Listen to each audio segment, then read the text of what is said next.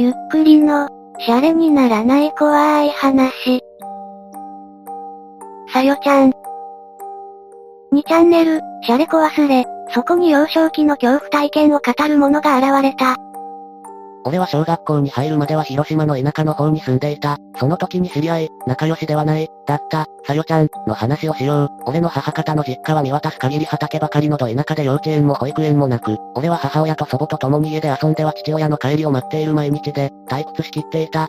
近くの街に出かける時だけが楽しみで、よくお決まりの公園に行っては買い物をしている母親を待ちながら遊んでいたものだ。ある日、公園に同じ年くらいの可愛い女の子がいて、一緒に遊ぶようになった。その子は、さよちゃん、と言って、この街に住んでるらしく、一人で遊びに来てるらしい。黒いスカートと白いシャツを着たおかっぱの可愛い子で、俺はすぐに打ち解けて砂遊びを始めた。乾いた砂場をスコップで掘り返し、大きな砂山を作って、二人で両方の側面から穴を掘っていく。手で砂をかき分けながら掘り進み、ちょうど山の内部でお互いの手が触れ合えばトンネル開通だ。俺はそろそろさよちゃんの手に触れるかな、と、真ん中あたりまで掘り進んだ時、何かが俺の手を掴んだ。そのまま俺はすごい力で引っ張られて、頭から砂山に突っ込んだ。しっかり押し固められた砂山は崩れず、俺は砂山に押し付けられる形で窒息しそうになり、やめてよ、さよちゃん、と叫んだ。すると、え、なに、とさよちゃんが砂山の向こう側からこちらを見ていた。さよちゃんは中腰姿勢で手を砂山に突っ込んだまま、俺を見ながらニヤニヤしていた。それはどう見ても5、6歳の少女の手の長さとは考えられず、俺はわけのわからないまま、やめて、やめて、と連呼した。そこにタイミングよく母親が帰ってきて、俺はさよちゃんの手から解放された。しゃっくりを上げ始めていた俺の横をすり抜けて母親に礼をすると、さよちゃんは走って去った。子供ながら、母親に話しても信じてもらえないと考えた俺は、結局何も言えずに家に帰った。それ以来、どうも俺は彼女に身をつけられたらしい。母親は街に出かけるたびに俺を公園にほっぽり出し、俺はその度にさよちゃんと遊ばなくてはいけなかった。彼女はいつも黒いスカートと白いシャツの一丁羅で、親が付き添ってきたことは一度もなかった。ちょうど母親が公園から出ていくのを見計らうように、入れ違いに現れるのだ。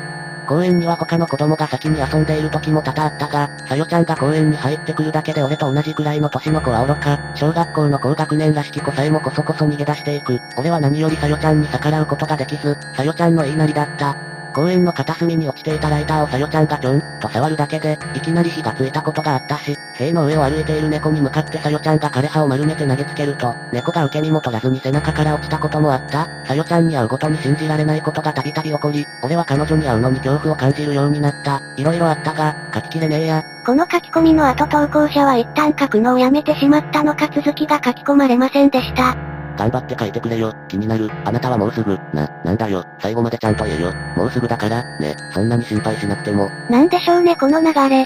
あなたはもうすぐもこだよ。じゃ、俺が続き書いてやろ。135の続き。それから1年後さよちゃんは引っ越していきました。さらに15年の時を経て再び巡り合い二人は恋を意識し始めました。情熱的な恋に燃えた二人が結ばれるのに時間はさほどかかりませんでした。結果生まれたのがモコです。モコだよめでたしめでたし。なんか勝手にハッピーエンドになりましためでたしめでたし。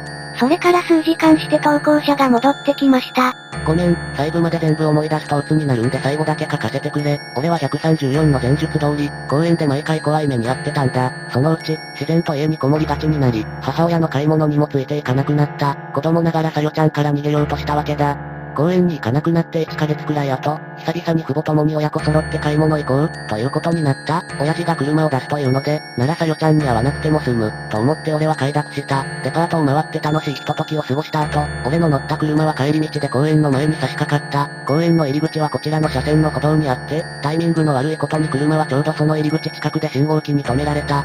俺は内心さよちゃんに見つからないようにドキドキしながら窓からこっそり公園の中を伺った。すると、彼女はいた。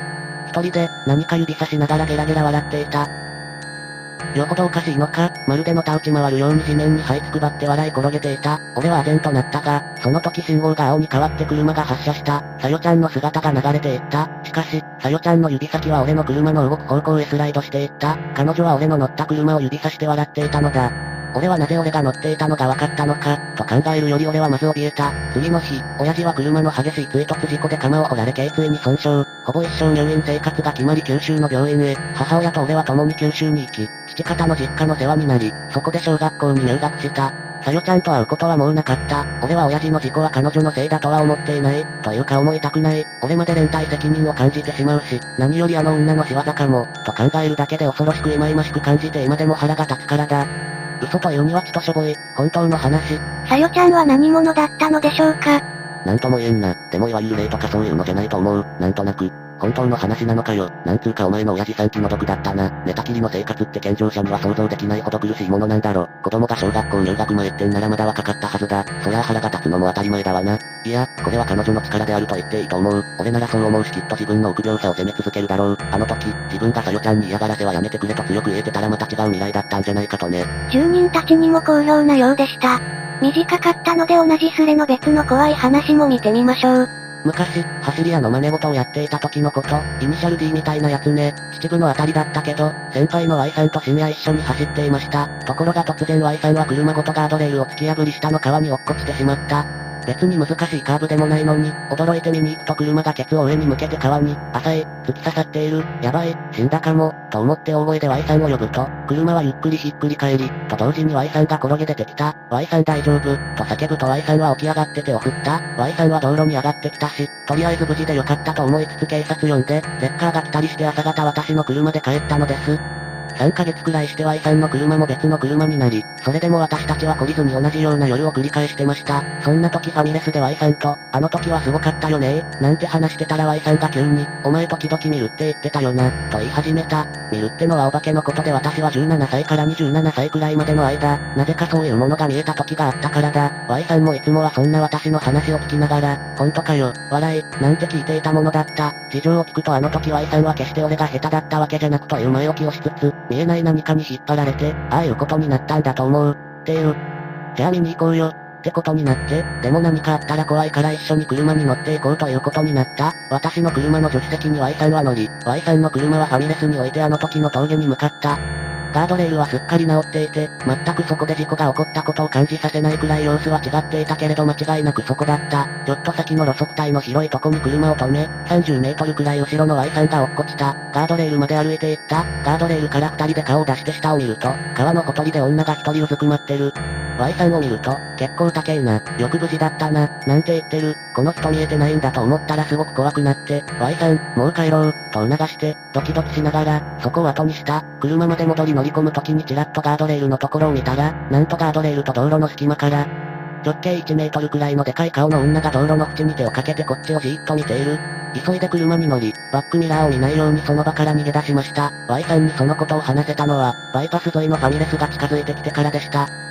直径1メートルってとこで冷めた。俺的には直径1メートルってなんか怖かった。受け取り方は人それぞれのようですね。私は恐怖の森をイメージしました。この絵の顔の人です。ファミレスに近づいてホッとしてふとバックミラーを見るとその女が追ってきていたとかなったらやばかったかもね。本コアだったらそんなオチがつきそうです。いかがでしたか？私は不気味なおかっぱの女の子というと、どうしても銭天堂のよどみさんが出てきてしまいます。今もこの少女はその公園にいるのでしょうか？いるならぜひ会いに行ってみたいところです。皆さんは今回のお話をどう思いましたか？ぜひ感想をお聞かせください。ご視聴ありがとうございました。また見てね。